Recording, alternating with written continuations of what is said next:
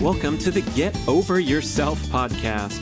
This is author and athlete Brad Kearns discovering ways to be healthy, fit, and happy in hectic, high stress modern life.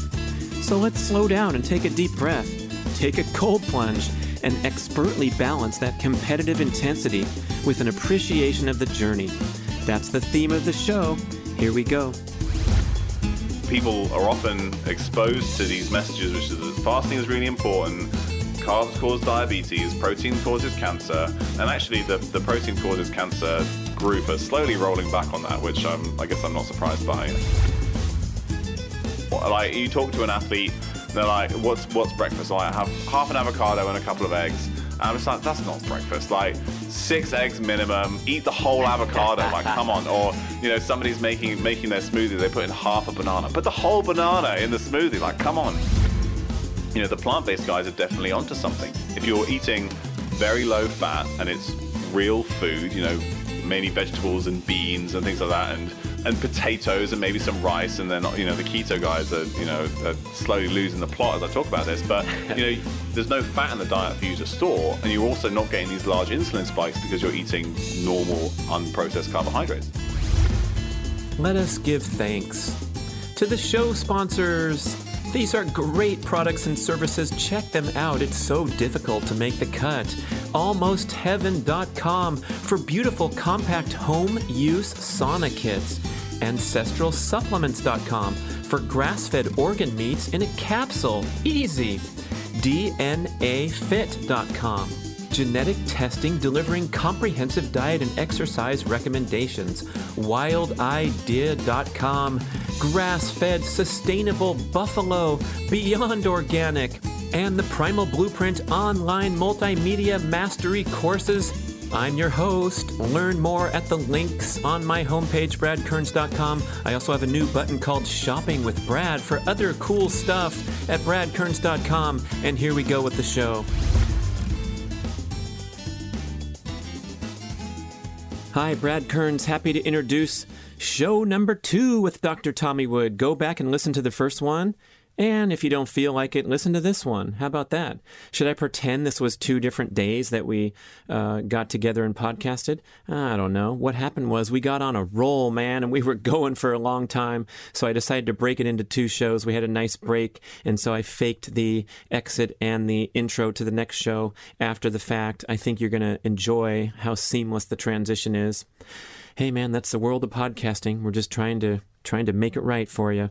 Anyway, in this show, he talks about how gut dysfunction is such a bad deal and a common deal for athletes and the additional stress and risk of gut dysfunction that happens when you're carbohydrate dependent because you're compelled to slam down all these calories while you're training, which is not a good time or in and around training. Your digestive system takes a lot of beating, especially when you're doing impact stuff like running.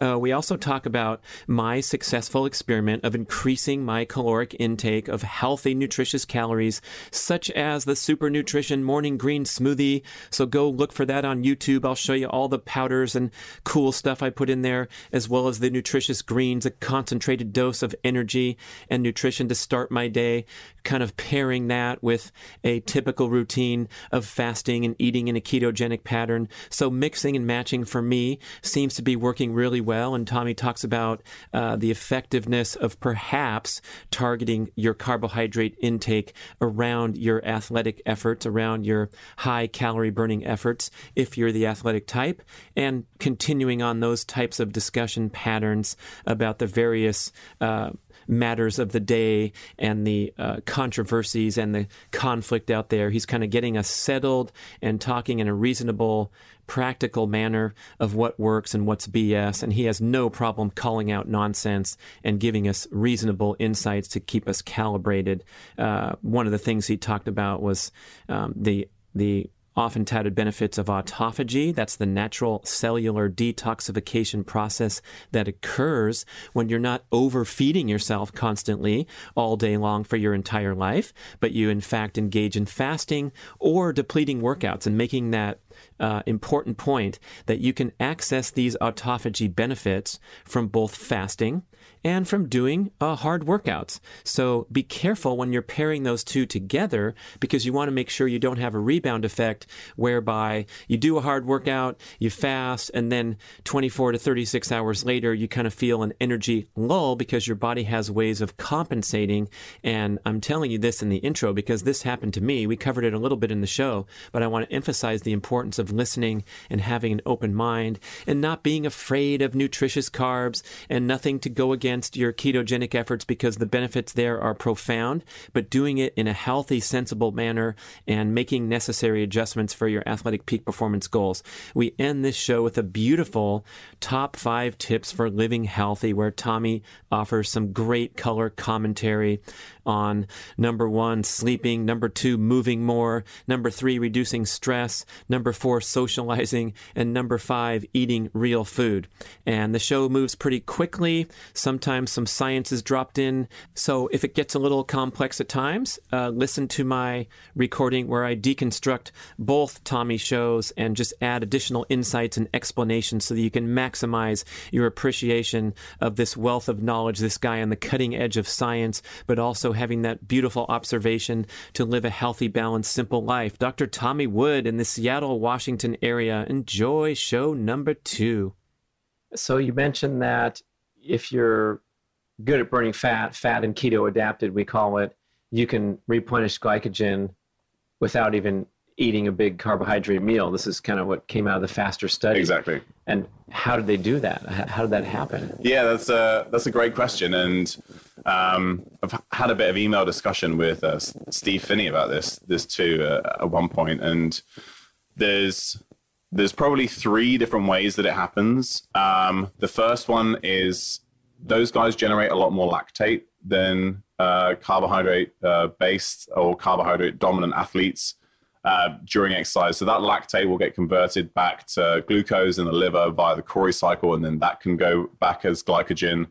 Um, you can also get uh, you can convert glycerol from the breakdown of uh, fats in you know that can be converted into glucose that could go back as glycogen and then also acetone has a route uh, back through you know rather than you know acetone is the ketone body that we think that we breathe out there's also a route back to gly- glucose production from acetone and it's not that much it might be like 5 to 10% but it's probably going to contribute too so there are actually multiple ways uh, that the keto adapted athlete can uh, can make glucose and, and store it as glycogen which is what the fast study showed uh, without taking in any glucose.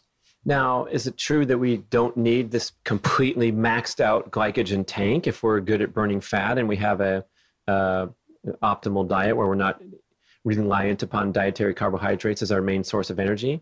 So the the answer is we do, we don't know. There's because there's been no study that has actually shown a performance benefit of a ketogenic diet or a low carb diet, you know, in, in, the long term. So the faster study didn't show a performance benefit. They just looked at, you know, how, you know, the, the metabolic underpinnings of what was happening in those guys.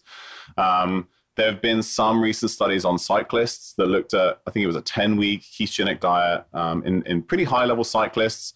And, you know, some guys, when they did a time trial, some guys, their performance got worse. A couple of guys, their performance stayed about the same. One guy, his like his VO2 max went up. So it's really, really, um, it seems to be really, really individual how you'll how you'll respond to that. So whether um, whether if you're you know truly keto adapted and a calorie replete, you know when when you when you go low carb and you're doing a huge volume of exercise, we certainly see that it's it's very common for people to undereat. They're just not getting in enough calories because mm. you're less hungry. Plus, you're doing all this exercise, which may make you less hungry, and then you just don't eat enough. Um, so in that state, it's certainly it's potentially possible that you'll perform just as well. But equally, if we look at the body of research, that seems to suggest that having you know you know filling the glycogen stores for a, for a long endurance race seems to be uh, produce a, a, benefit in terms of exercise. But again, in, in, terms of performance. But again, that's just in those guys who are already eating a high carb high carbohydrate diet. So Right, that's, that's, the long way for me to say I don't know. Yeah, I mean, there, there's a, a book full of studies. Yeah. Uh, Lore of Running has many of those references that, that Tim Noakes uh, theatrically tore out yeah. because now things are uh, referencing differently. But I'm, I'm curious too, like if you're walking around and you're seven pounds lighter because you went keto. Yeah. Is a lot of that just uh, less glycogen storage because you're not deathly reliant upon it all the time? Well, up, up to a certain point, and you know, often say like the the early um, the early weight that you might lose on, on, a low carb ketogenic diet is associated with reduction in glycogen stores, which comes with a lot of water. Um, however, again, if you go back to the faster study, those guys didn't have less less glycogen in their muscle tissue. Um, they had just as much and they replenished it just as fast after exercise via all those pathways we, we just talked about. So there's you know the if you're if you're losing weight long term on keto is is probably uh, improved metabolic health, you know, reduced calorie intake, all that kind of stuff. Increased protein intake again can be very beneficial. Mm. Um, so yes, there can. I think there'll be some short-term glycogen loss, but then there seems to be an adaptation that then allows that to come back, particularly if you're an athlete, because you know you're going to need it. It's certainly part of an important part of performance.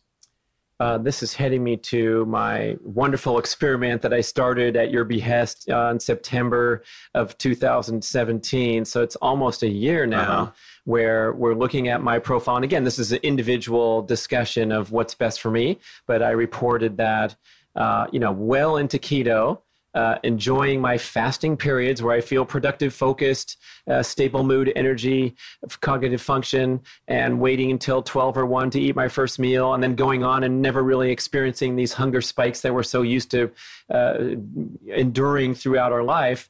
Uh, but then I have these athletic goals. I'm an old guy doing crazy shit still and trying to recover uh, at the 50 plus category. And you made this speculation that maybe I should try to consume a higher number of nutritious calories mm-hmm. to fuel my efforts rather than sort of be, uh, uh, you know, obsessed with how calorically efficient can I become? How little food do I need? Because my appetite is so regulated with keto. Yeah. And so I said, okay, I'll try it. And I started getting into that morning green smoothie, which is now a viral YouTube video. Not really, but if you go watch it and tell everybody, and, and I'm putting viral. putting all this stuff in there, all the greens, so I'm getting a good dose of greens and macronutrient balance. So I'm getting the fat sources like MCT oil and coconut milk base, not just a big sugar thing. You know, mm-hmm. very little fruit, but uh, drinking this thing in the morning as a complete turnaround from this longer period of fasting. Um, so, how do we reconcile some of these messages that we're being bombed with, such as fasting's great. The more fasting you, the longer, the shorter eating window, the better you get autophagy. That's the cell detoxification repair, uh, versus someone who maybe wants to feel better, perform better, uh, maybe in a different category of uh, metabolic function. Yeah, the, there's there's so many important things in there. I think fasting certainly uh, a useful tool to have in the toolbox as part of a, a longevity strategy. Um, however, I think it, it's worth pointing out that what happens in most of the guys that, that or many of the guys that we work with, and you would certainly be an example of that, is that the combination of, of low carb, um, lower calorie, and, and you know people are often exposed to these messages, which is that fasting is really important carbs cause diabetes, protein causes cancer, um, and actually the the protein causes cancer group are slowly rolling back on that, which I'm, I guess I'm not surprised by. Um, but if you combine all of that with um, with like a high level of, of, of, exercise, you've got low caloric intake plus high caloric output. And at some point, you know, that really is liquidating your assets. You're asking your body to do something that it's it's not designed to do, and then you're not giving it the things that it needs to to recover from it. So when when we talk to people about this, uh, we basically tell them that they should, you know, particularly if they have a performance goal and they don't, and there's no issues with body composition, we tell them they should be eating as much as possible without gaining weight, and be, and because there's there's this there's this did you say ice cream, Tommy? I did. So I, you, you, make these quips about. I, you've said it like a couple times yeah. in our past conversations, maybe on the podcast. Yeah. Ice cream, ice cream, and then here we are in Seattle, and I go to Frankie and Jo's vegan ice cream the other night, and there's ice cream everywhere. These super healthy natural ice creams. It's like incredible. So I had to interrupt you there. Yeah. The ice cream, ice cream's allowed in certain circumstances Yeah. and parameters. So I, I did actually, um, I did actually say ice cream in my talk at AHS too. Oh, he Um, likes that. He was an ice cream guy. Have Yeah. you been to that place, Frankie and Jo's, with the vegan ice cream? No, I haven't been to Frankie and Jo's. There are some other great places in uh, uh, Molly Moon's is, is, Oh, is a Molly staple Moon's, in, in. Seattle, which is which is great. Um, and Salt and Straw was a Right, was right. a is a Portland-based ice cream place, which now has has a There's couple of stores here. in Seattle. Yeah. Um,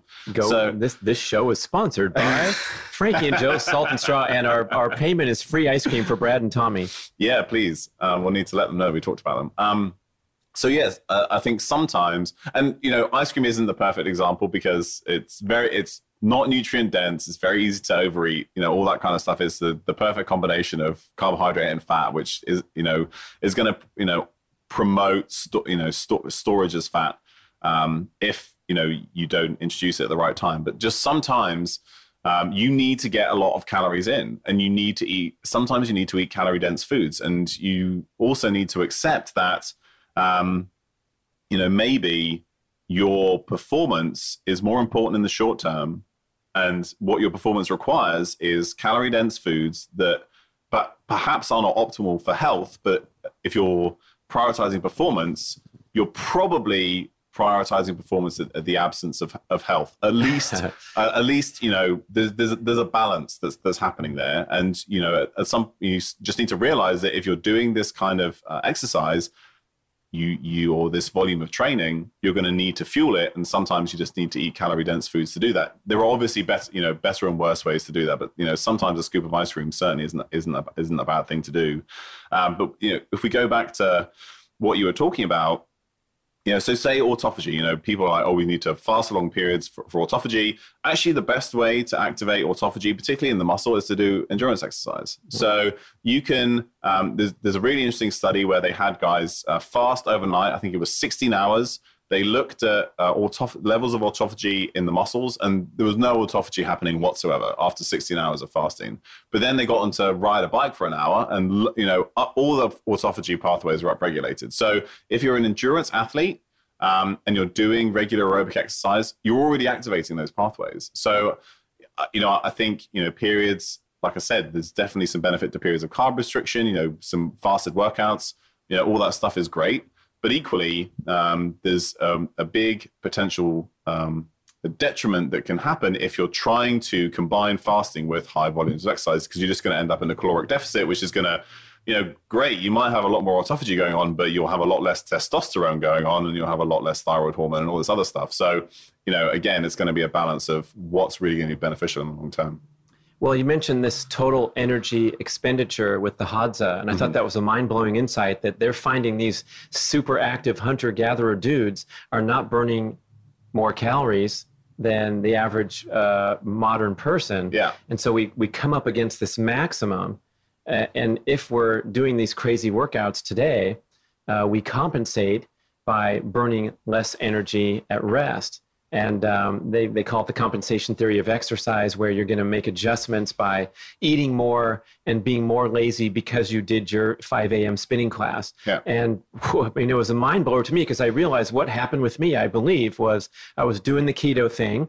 I didn't count my calories, but it was probably lower than my historical average, especially compared to uh, eating that high carbohydrate diet in years past, but I was getting by on fewer calories and still trying to go hit the workouts and doing doing fairly well in the workouts. I wasn't complaining like I was off the back and, and unable to finish my high jump session. But then as a consequence, I think I was experiencing less energy at rest because I was compensating for the energy that I summoned to do the workout and then not stuff my face afterward with Frankie and Jo's uh, Molly Moon and, and, and the other one Yeah. or even some healthy food too. Awesome, awesome healthy foods, which we which we definitely definitely encourage. And you know the the nature of the smoothie you mentioned, you know, uh, p- people might have uh, issues with uh, raw green vegetables or you know whatever. You can you can put whatever you want in that, you know, to to make it like a nutrient dense whole foods um, uh, sort of calorie rich smoothie. That's that's what we use with, with with a lot of people.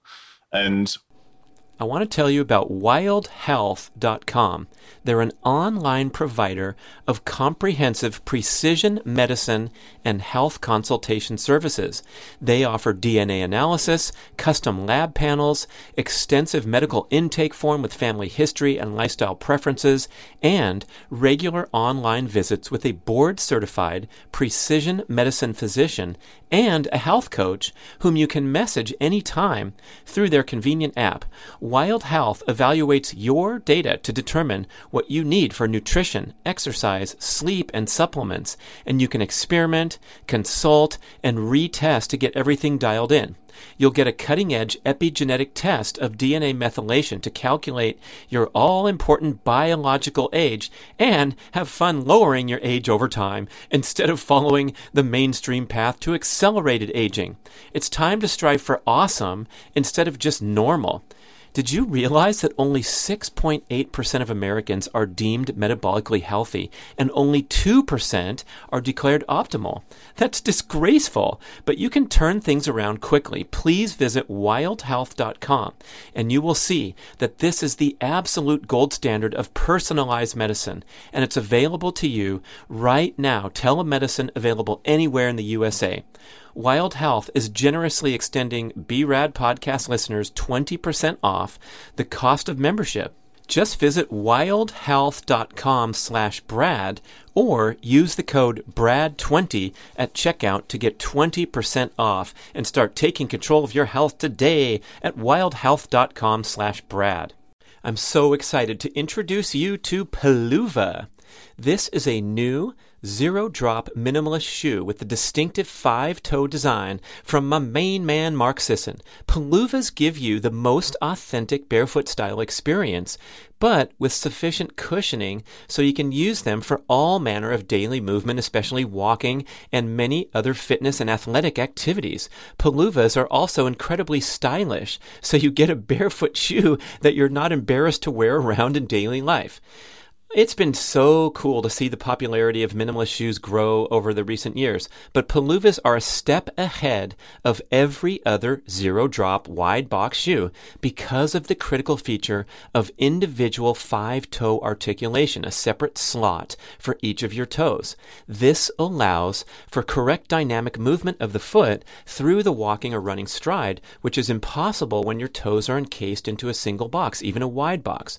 Well, you might know that minimalist shoes have faced controversy in recent years for causing injuries from inappropriate use. So here is the big picture mission. We want to get you walking in peluvas, living in your peluvas, going barefoot in your home or other safe areas as often as possible. Go ahead and use your specialized cushiony running shoes or your basketball shoes, work boots, high heels, things that you want to wear when you want to wear them, but wear your peluvas as much as possible to reawaken the natural functionality of the human foot to stand, walk, run, and perform. Do you want to try a pair? I'm certain that when you put them on and walk around, you are going to quickly realize that these are the most comfortable, natural shoes that you've ever worn. They are designed to feel like you're, quote, walking barefoot on a putting green please visit peluva.com. That's P E L U V A and use the code Brad Podcast and get 10% off your first pair. Peluvas, let your feet be feet. What kind of issues are you going to get with the raw green vegetables? Yeah. I'm wondering if some of the, I, I get a little bloated sometimes after drinking this thing. Yeah, I, I think particularly if, if you're somebody who, who has a tendency towards gut issues, there may be um, some fibers and things in there that, that might uh, be preferentially metabolized by the, the gut microbiota, which can then then end up with some bloating and gas. And you know, some people have some issues with, say, oxalates, which which are uh, present in uh, nuts and in green leafy vegetables. So if you have a lot of those in your smoothies, and again, it's not common, but it, it can happen. So it's just worth bearing in mind that sometimes if, if you if you put a lot of this stuff in, and you don't feel great, you know, it's worth maybe adjusting adjusting the adjusting the recipe there.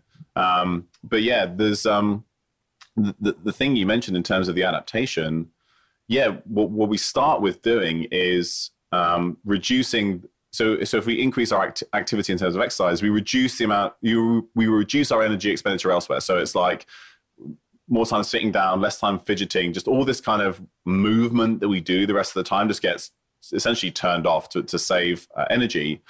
And then I'm pretty. Then there's this other bit which which hasn't been well studied, but I, I'm certain that it happens where you start to then reduce the energy that's going towards other processes. So it can be repairing the gut or you know hormonal signaling or all this stuff. So you you you you keep on turning down all these other things in order to pay for the exercise that you're doing because you're not providing the calories to, to then to fuel it. And I know there's been you know similarly there's been this big thing in terms of uh, fuel efficiency. You know, you go keto, I'm much more efficient with my calories. I'm I'm still yet to be convinced that that's a good thing because there's there's plenty of research uh, uh, from animals and then also some uh, from humans that suggests that those who have higher metabolic rates for their um, for their uh, given size for their body weight may actually live longer. So if we're thinking about I need to be really efficient, I need to you know have low uh, energy expenditure, or I need fewer calories to do what I'm doing in, in terms of the research that's out there, or at least it, it's enough for me to say I'm not sure that's a good thing. Uh-huh. So you know, Tommy, don't mess around. you, you, you, you, shoot straight. I like that. I mean, if there's something to call out and say, wait a second, because some of this stuff is now getting integrated into the new, exciting, evolved conventional wisdom. Yeah. And it's not going. It's it's passing without a second thought because yeah. what we had before was bullshit that you're supposed to live on carbs. That's nonsense. Now go keto, and it's the solution to everything. Uh, but the, the, the, the juxtaposition there is interesting. And I know there's research saying that an athletic person burns fewer calories at rest than a sedentary person. Is that so? So the yeah, well, so you so you have so you have to do that in order to create the that compensatory mechanism that, that we talked about. And it's what what they particularly show is that it's the it's the other activity that that people do, the non-exercise activity thermogenesis. So again, it's all that it's all that stuff that you do that you don't really think of as exercise, um, all, all the movements and fidgeting and that kind of stuff. So that gets that gets um, turned down in order to pay for the exercise. Um, however, um, I th- I think, and this is partly a hypothesis on my point on my part, just because I don't think anybody's really looked at really you know and done these same studies in really high volume athletes who are calorie restricted. Um, but that's a lot of the guys that we see and and what, serious what, yeah and, and what's a common problem it's a common it's a common problem for, for yeah, us for, for Nourish Balance yeah thrive. and we yeah. we have a very specific population but it is people who have come from some of the you know the low carb or keto space or the paleo uh, or primal space and they're still trying to do these modern sports and train two or three hours a day um, whilst eating a much less calorie dense diet. And at some point those those things just don't match up. And particularly if there's phobia about certain macronutrients and at the moment there seems to be phobia about all macronutrients depending on where where you go. So the so at, this, at the further end of the scale so the basal metabolic rate is supposed to stay the same regardless of your fat you know you know just in linearly with your fat uh, fat free mass so the amount of muscle tissue and and, or, and your organs and things like that um, and so the more of that you have the more your basal metabolic rate but um, I think that's going to start to come down as you then ask the body to do more. And we, you know, we see that the the thyroid hormone comes down, which is basically your thermostat. So you can see the body saying, "You're asking me to output so much energy during my exercise that I'm just going to have to turn down the thermostat because I can't keep everything else going at the same rate." So this isn't, you know, we don't have a lot of great papers discussing this but that's certainly what we see see in the in the in the biochemistry when we when we test the um, athletes. Um, you you guys mentioned that to me. You or Chris uh, looking at my thyroid on the low normal range, mm-hmm.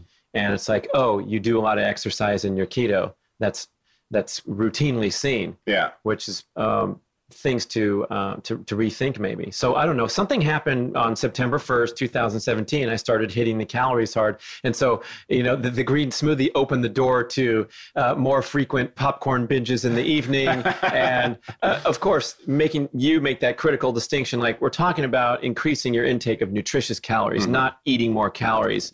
And that's why I choose the finest ice cream stores in Seattle. Some of these ingredients, man, it was, you know, it's like ground up cashew nuts because it's vegan. Yeah, yeah. And it, it, looked pretty clean. And they're throwing in kale was one of the flavors. And I had um, I had salty caramel ash. And so it was dark black. Look on my Instagram, you'll see a picture of it.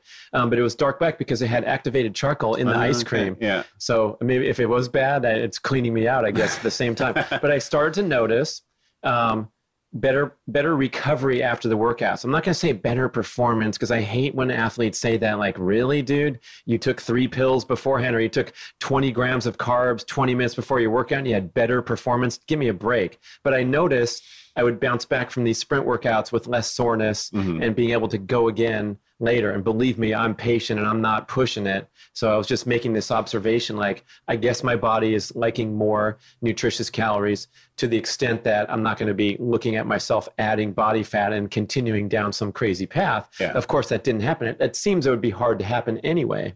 Yeah, I mean, it, it's certainly possible if if the uh, you know, if the you really listen hard and go, Dr. Tommy Wood said to eat four servings of this. yeah, yeah, or, or to uh, that I could eat all this ice cream and it would make me go faster. Yeah. Um. So I scared the dog with that, that high voice. So excuse me, that's uh, Bowen. Uh, it's so- so. I mean, it's certainly possible to to to do it do it the wrong way, but um, in general, if you if you approach it, so you, I mean, you keep uh, the diet at, at least fairly, you know, fairly uh, similar, and you know, most of the most of the guys we work with are actually eating really well. Like you look at their diet, like this is great. There's just not enough of it. You just like they just need you to eat more. Like you talk to an athlete, they're like, "What's what's breakfast?" Like have half an av- half an avocado and a couple of eggs. And I'm just like, that's not breakfast. Like six eggs minimum. Eat the whole avocado. like, come on. Or you know, somebody's making making their smoothie. They put in half a banana. Put the whole banana in the smoothie. Like, come on. Um, you know, especially when you know these people need three, four, five, six thousand calories a day. You know, that banana is is the the it's very unlikely to be um, detrimental, and you know, it's very likely that you just need those carbohydrates and you, you need those calories. Do we have a way of adjusting our uh, thermogenesis or what have you to maintain a stable body composition, even if we double our calories? T- to make an extreme example, I'm talking about the athletic person who is making that effort and having these nutritious meals and then going and performing. Maybe they're doing their workouts and their leg is fidgeting more at work and they're more generally active. Yeah. Um, so so there's, there's there's two parts to that. There's when you when there are people who want who who want to lose uh, body fat, but they're already exercising a lot and they're they're turning down that extra activity. You can kind of force it if you if you need to, right? And it's not something we we recommend, but you can do it. Like you can make yourself walk a lot more and sort of keep it up if if you need to kind of if you need to kind of adjust that. That's again, it's it's rare for us and it's not something we recommend. So, but if, if you think about, say, you double your calories, there's a lot of evidence this, um, that shows that you will dramatically increase thermogenesis um, for a number of reasons. So, the thermogenesis based on a meal increases with the number of calories in it. So, the more that you eat, the more thermogenesis goes on. Um, and this was kind of, you remember they used to say that you should eat like six small meals a day because that will like keep your metabolism going. That's nonsense because if you ate those six meals as one meal, you just get six times as much thermogenesis from that one meal and it all evens out. So, um, even even is there any time of day consideration there where we also eat we also hear don't eat before bed because you'll store that as fat yeah, the, uh, I don't really, that's, it's kind, there there are eating before bed because you'll store it as fat. I, it's not something I really worry about. Um, there's certainly going to be some benefit again, you know, restricting the, the window too much on either side for somebody who has a high calorie demand, you know, it, it can be detrimental. However, most of the metabolic processes associated with uh, digesting food and processing nutrients, you seem to be better at it earlier in the day. So you're more insulin, you're more insulin sensitive in the morning. Uh, you're more, uh, yeah, you're more responsive to carbohydrates in the morning. If you eat uh, earlier in the day, then you have you lower uh, glucose spikes to carbohydrates later in the day. So when you have a you know a single large meal at night, say that's probably the worst time to, to do things because your your body isn't really primed to do it uh, if your melatonin started to go up, that interferes uh, with insulin signaling, so you're going to have much you're going to have much higher glucose spikes. So the longer you wait in the day to eat, um, usually you know sort of the worst metabolic responses you get to food, and it's it's uh, exacerbated in people who already have metabolic disease, so people with type 2 diabetes. And people, so they've done studies where people with type 2 diabetes, they're either, either given carbohydrates in the morning or in the evening. They get a much better blood sugar response if they eat in the morning rather than the evening. So I would I would prefer people to eat more of their calories earlier in the day if they, if they can. Um, a giant six meal, six small meals in one, six Yeah. six eggs and a whole avocado for starters. yeah, six eggs and a whole avocado is just a is just a small breakfast. Um, but so so we do um, we we do increase uh, thermogenesis in response to the amount of food that we eat. But there are some really great studies looking at uh, say particularly carbohydrates. If you if somebody's on a pure carbohydrate diet, or you know the vast majority of the calories come from carbohydrate, you will keep on basically increasing metabolism to try and burn that off until you have to until you're eating like thousands of calories extra of carbohydrates a day, and then you might start to get some de novo lipogenesis and store it as fat. The the the the issue with carbohydrates and insulin and and and and fat storage in obesity is the fact that the the carbohydrates and the insulin make you store the fat that's in your food. So if you ate a super super low fat diet, it's actually really hard to turn those carbohydrates into fat. And again, in the keto low carb space, that is like all those carbs get stored as fat, and it, it's just not true. If you're eating a pure carb like pure carbohydrate diet, you have to eat thousands of extra calories a day to start to get significant fat storage. So, and and the, because the body tries to compensate, you just like see an increase in metabolic rate as it just tries to burn that stuff off. So, that's you know you will again that's ho- that whole part of the buffer it's part of the adaptation you can eat a lot more calories than you think and you will you know first you'll start to use them for beneficial processes like uh, repairing things that you weren't repairing before or you know your body's saying okay i can i can have normal hormonal function now because i'm not calorie de- deprived anymore uh, and then you'll start to increase metabolism so things like uh, tracking uh, tracking uh, basal temperature, tracking your temperature in the morning, you can just start to see that increase over time. And we definitely have guys. Um, and it's not so like a one-off measurement doesn't necessarily tell you anything. It's kind of like heart rate variability. You kind of need to track trends over time, but you can certainly start to see that increase over time as hormonal function improves, thyroid function improves, just because they're eating more food. So really, it's the uh, joining of fat and carbs in terms of people concerned with adding excess body fat, which is almost everyone, and uh, especially as the years go by. Yeah. It's the it's the it's the joint ingestion of carbs and fat that's really getting to us. Yeah, yeah, exactly. So when when people worry about you know the so there's there's two sides of the obesity debate. There's the the, the calorie side, there's and then there's the carbohydrate insulin hypothesis side, and they're kind of both right to an extent. Like neither is 100% right and neither is 100% wrong. But if you look at the body fat of people, the body fat composition is almost the same as the dietary fat composition. So it's just the fat that you're eating is what's going on your ass, but it's all the like the large insulin spikes of the other stuff you're consuming with the fat that's preferentially making that be stored. So and and again, like the total calorie balance and all this other stuff is, is is important too. But it's not just the carbs that are making you fat; it's the it's the fat in the diet that's getting stored, and then it's just the nature of the carbohydrates you're eating with it. Particularly if they're refined and there's a large glucose spike, there's a large insulin spike, and then it's causing storage. But it's not causing storage of those carbs; it's, it's preferentially causing storage of the hmm. fat that you eat. Trip out on that, man. That's crazy. So could there be a strategy where you're going to eat your carbs at a certain time of day away from a fat that you're going to eat at another time of day? Like Yeah, a so- fatty breakfast, and then you can enjoy your sweet potatoes and popcorn at night. Yeah, so uh, that's certainly been. uh, Thank you, Tom. that's been That's great news. Oh, excuse me. Tell me more, Tommy. that that's been um, that's definitely been done with some success before. So if you think about um, uh, Kiefer's uh, carb backloading, carb uh, carb night, where so in carb backloading you'd you'd uh, eat uh, low carb during the day, but it was actually re- like preferentially really high protein, so like vast amounts of protein, and then your carbohydrates would be at night. However, I would probably switch that the other way around because insulin again insulin sensitivity is better in the morning uh, uh, blood glucose responses to a carbohydrate based meal are better earlier in the day so you you're probably going to be better off having your, you know, if you're going to try and separate those out, stack your your carbs in the morning, say like carbs and protein at one end, and then fat and protein at the other end.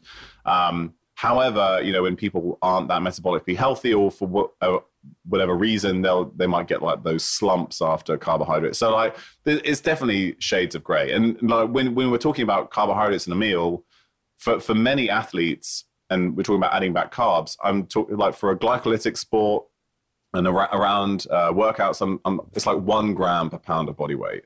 For mm. an endurance, a high volume endurance athlete, it might be two to three grams per pound of body weight. Like it's not huge amounts of carbohydrate, right? Well, that, that's that's a fair amount.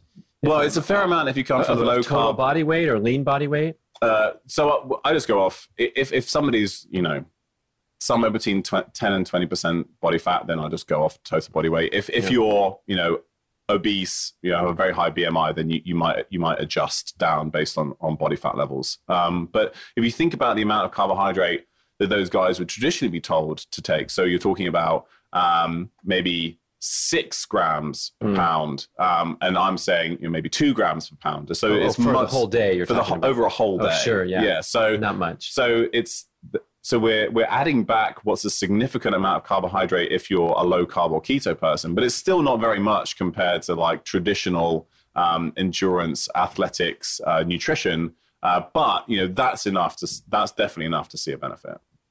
Especially if you're healthy, it's yeah, yeah. And you, and you, I mean, if you're metabolically healthy, you should be able to tolerate all of this. You should be able to have a large carbohydrate bolus, a large fat bolus, a large protein bolus, all of that gets metabolized nicely and just goes through. So like that's that, that's the marker of somebody who has good metabolic health is being able to tolerate these foods. So uh, we got to let you go. I appreciate so much this great show. It's fast moving. We're going to have to do some googling. Uh, but here at the end, why don't you tell me with your clients what is really working? What are the big changes that you're getting the most results from? So I think that the, the most important thing that we've we've figured out is that knowing the answer is often the easy part. So, and like that, I don't mean that in like an arrogant sense. I mean, it's it's it's often going to be something like changing the the the training training program, changing the diet. You know, maybe there needs to be some supplementation. Maybe there needs to be you know, we need to do a gut protocol to treat something that's going on there. Maybe they, maybe they need to go to their doctor and get a medication. You know, it doesn't happen often, but sometimes it happens. So the answer isn't the hard part. It's creating new habits. It's creating behavior changes, getting people to to do stuff that is going to be beneficial to them in, in the long term. You know, creating uh, these. Uh, uh, movement habits, say, training habits that are going to be something you can do for decades to come, or creating dietary habits that you can do for decades to come rather than just being a quick fix kind of thing. So I want to tell you about wildhealth.com. They're an online provider of comprehensive precision medicine and health consultation services. They offer DNA analysis, custom lab panels, extensive medical intake form with family history and lifestyle preferences, and regular online visits with a board certified precision medicine physician and a health coach whom you can message anytime through their convenient app. Wild Health evaluates your data to determine what you need for nutrition, exercise, sleep, and supplements, and you can experiment, consult, and retest to get everything dialed in. You'll get a cutting edge epigenetic test of DNA methylation to calculate your all important biological age and have fun lowering your age over time instead of following the mainstream path to accelerated aging. It's time to strive for awesome instead of just normal. Did you realize that only 6.8% of Americans are deemed metabolically healthy and only 2% are declared optimal? That's disgraceful, but you can turn things around quickly. Please visit wildhealth.com and you will see that this is the absolute gold standard of personalized medicine and it's available to you right now. Telemedicine available anywhere in the USA. Wild Health is generously extending BRAD podcast listeners 20% off the cost of membership. Just visit wildhealth.com slash Brad or use the code BRAD20 at checkout to get 20% off and start taking control of your health today at wildhealth.com slash Brad. I want to discuss the incredible benefits of red light therapy and how you can get started with Mito Red Light. Mito, like mitochondria, red light makes the premier light therapy devices in the world and at incredibly affordable prices.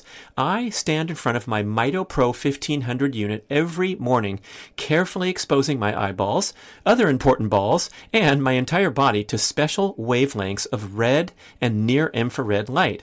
When I tell people about my daily devotion to red light therapy, they typically ask, Does this stuff really work? And the answer is yes. And there are thousands of studies supporting its effectiveness. Here's how it's called photobiomodulation where specific wavelengths of red and near infrared light, red's visible, near infrared is not visible. That's why it looks like only half of your panel's working.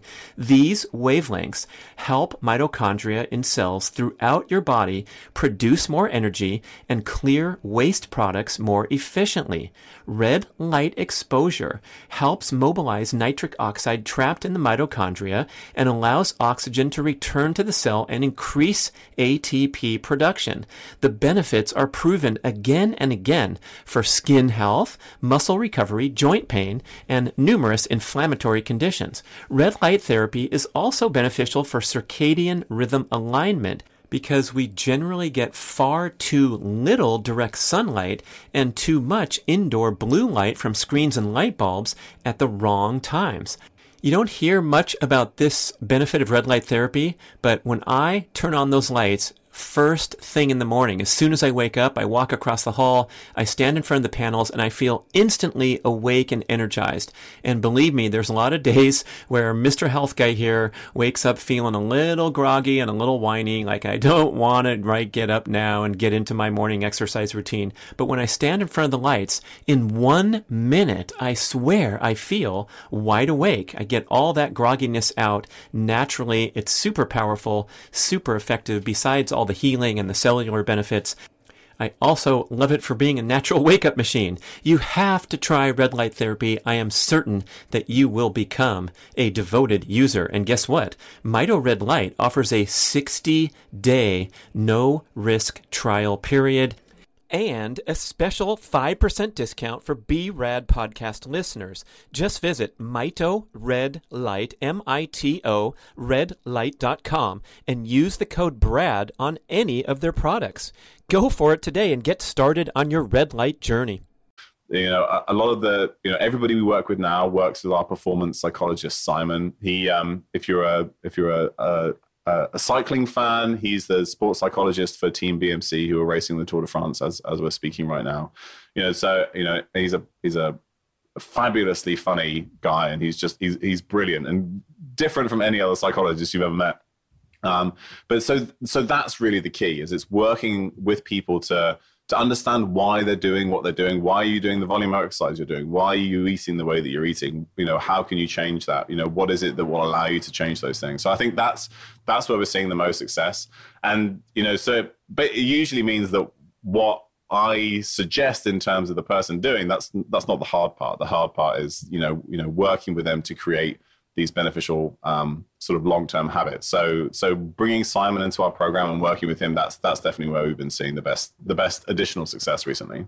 Love that the missing piece to the puzzle, yeah. the the three-legged stool, and it's it's great working backwards from the answer because I think right now, especially with the exchange of information in the world, we most of us know what to do, and you're so great. I think I'm going to finish with your your list of five things here because uh, this is your uh, your your tips for optimum health, and they're uh-huh. they're so simple, and everyone's going to nod their head. Let's get a little reminder anyway, and get that motivation going. But um, it is so simple and then the complexity comes with our excuses and our patterns and our rationalizations or who knows why but uh, digital entertainment the, the lure of that because number one on tommy's list is sleep enough. Mm-hmm. so yeah you can give me some com- color commentary as as we hit these. Sleep enough so simple why can't we do it?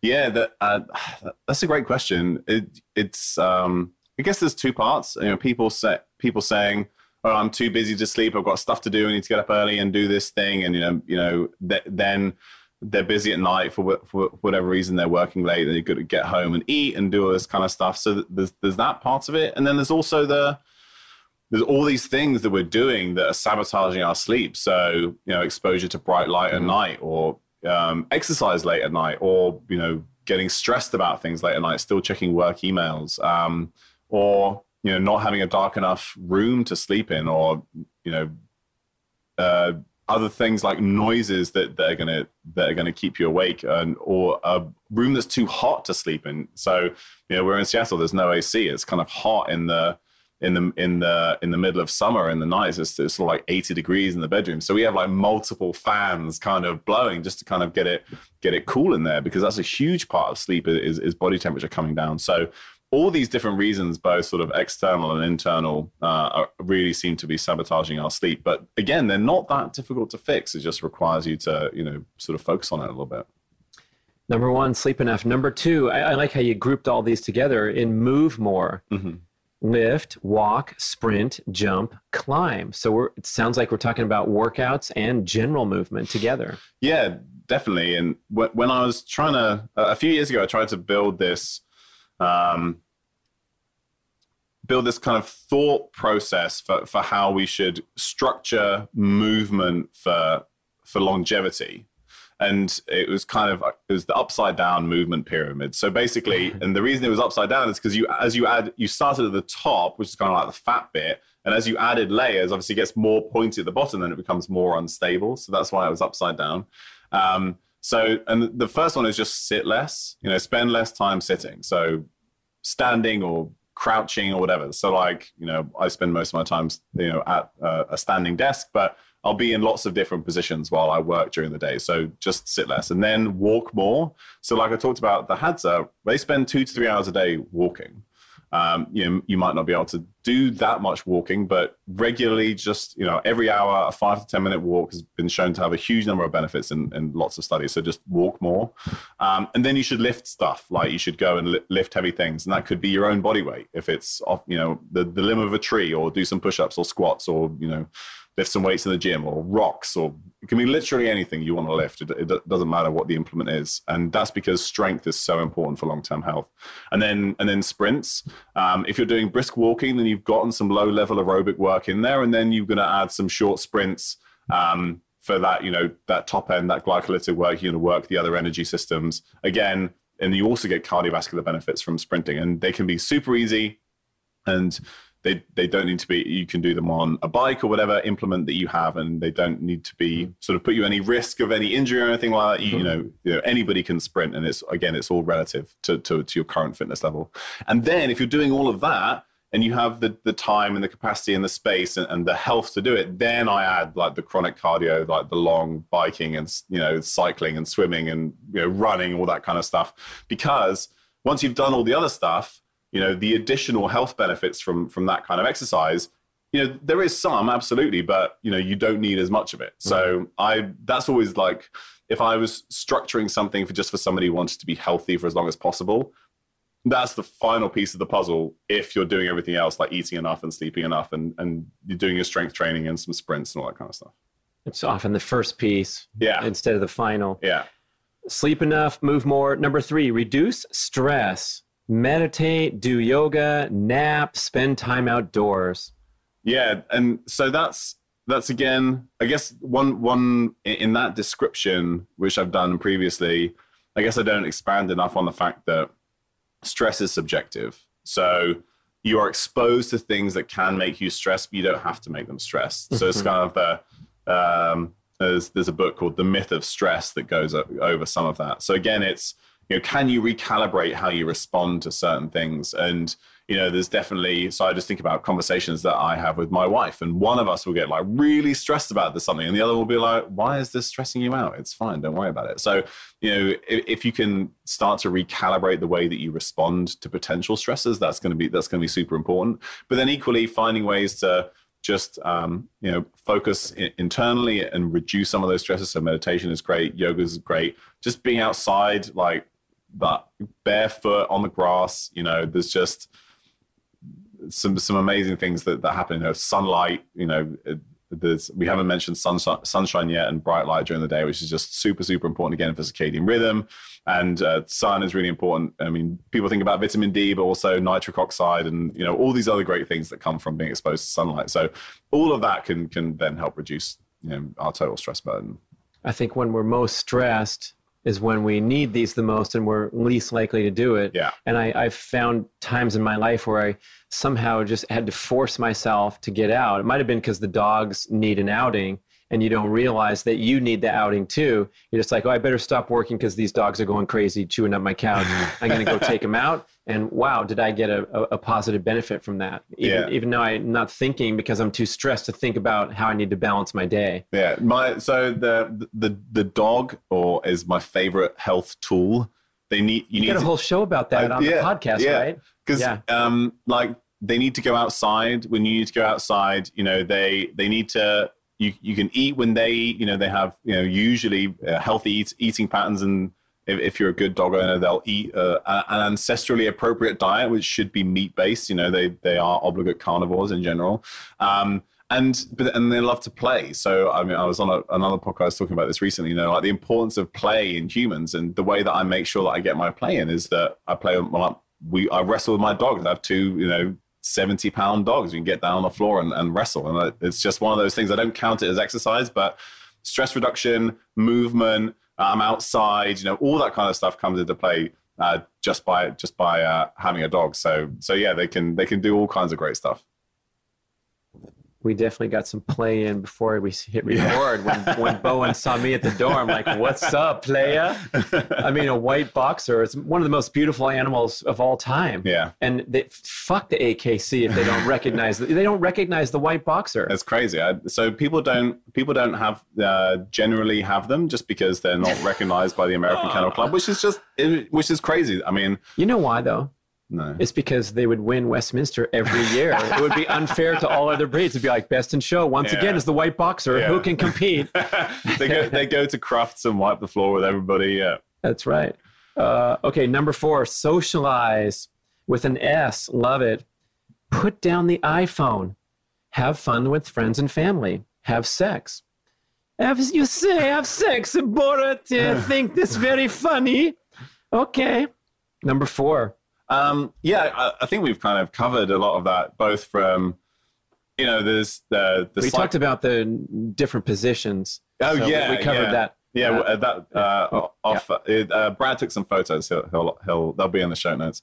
Um, just in terms of the the mental health aspects, and then also the physiology. You know, socializing, uh, human contact, touching other people, hugging people, having sex. Like it's just there's so many amazing things that come, and we can like make it scientific. You know, there's the studies that exist. I could talk about the studies that do that. But just in reality, we, we know how much better we feel when somebody gives us a hug. We know how much better we feel usually after we've had, you know, had sex or some kind of contact or interaction with another human who, who we love. So that stuff is just in, in you know, incredibly important. And it's one of those things, it's, it's often the missing piece um, when somebody has their diet dialed in and their exercise dialed in and their supplement stack dialed in and all that kind of stuff um, you know the the that's that's the that's the missing piece which is often the case. And that, actually i'm just going to quickly go back. I, I forgot to mention something in in the in the stress thing.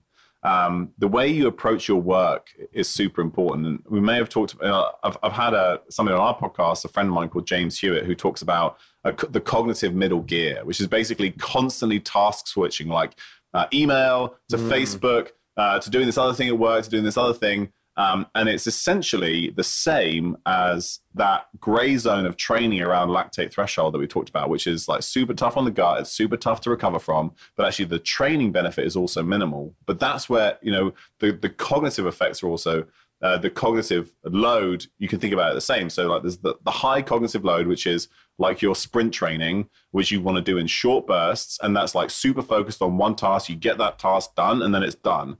Uh, whereas like the low cognitive load stuff, which is kind of like your aerobic MAF training, and that's when you're kind of you know sitting around, kind of letting stuff marinate, kind of you know you're going to be maximally creative, you know stuff, you know ideas going to come to you, just sort of like you know out for out out for out for a walk, just kind of thinking. We don't spend very much time doing that. We need to spend more time doing that.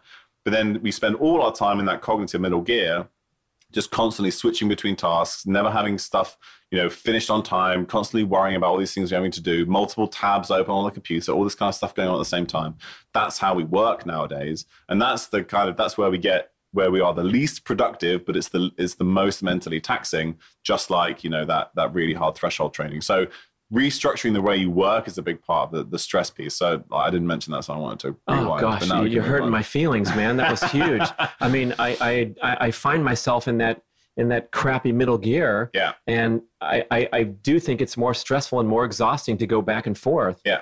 So uh, I'm gonna I'm gonna set a commitment right now. What about you guys, listeners? Let's do this. I mean, forget that cognitive middle gear and shut the email off. Work on your peak performance task for the day, and then go back into multitasking mode. Oh my God, br- Yeah. brilliant insight. Love it. Okay. Yeah. Uh, number five is eat real food.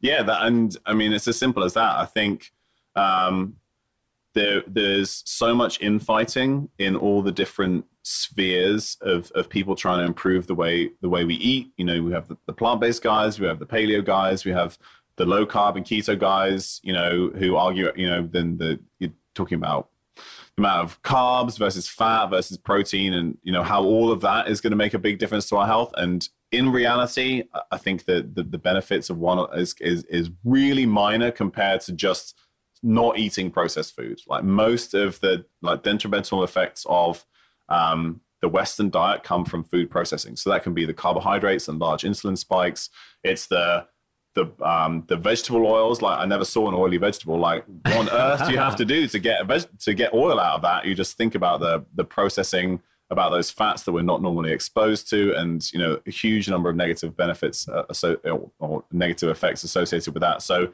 once we take out food that required processing to get to where it is, and it's just like real food, 90 plus percent of the benefit is going to come from that. And so we talked about, you know, if you go um, really low fat, you know, the plant based guys are definitely onto something. You, you just aren't, if you're eating um, very low fat and it's real food, you know, mainly, um, you know, you know, mainly vegetables and beans and things like that. And, you know, the, you know, and maybe the and, and potatoes and maybe some rice, and then you know the keto guys are you know are slowly losing the plot as I talk about this. But you know, you you're not you, there's no fat in the diet for you to store, and you're also not getting these large insulin spikes because you're eating normal un, unprocessed carbohydrates. So when those guys see health benefits and they see weight loss, you know, it makes perfect sense. Like so, you can do that um, by going you can do it by going keto and low carb and that's great and we do that a lot but you can also go the other way and we've done that too. And yeah there's there's the risk of certain nutrient deficiencies if you go plant-based and that's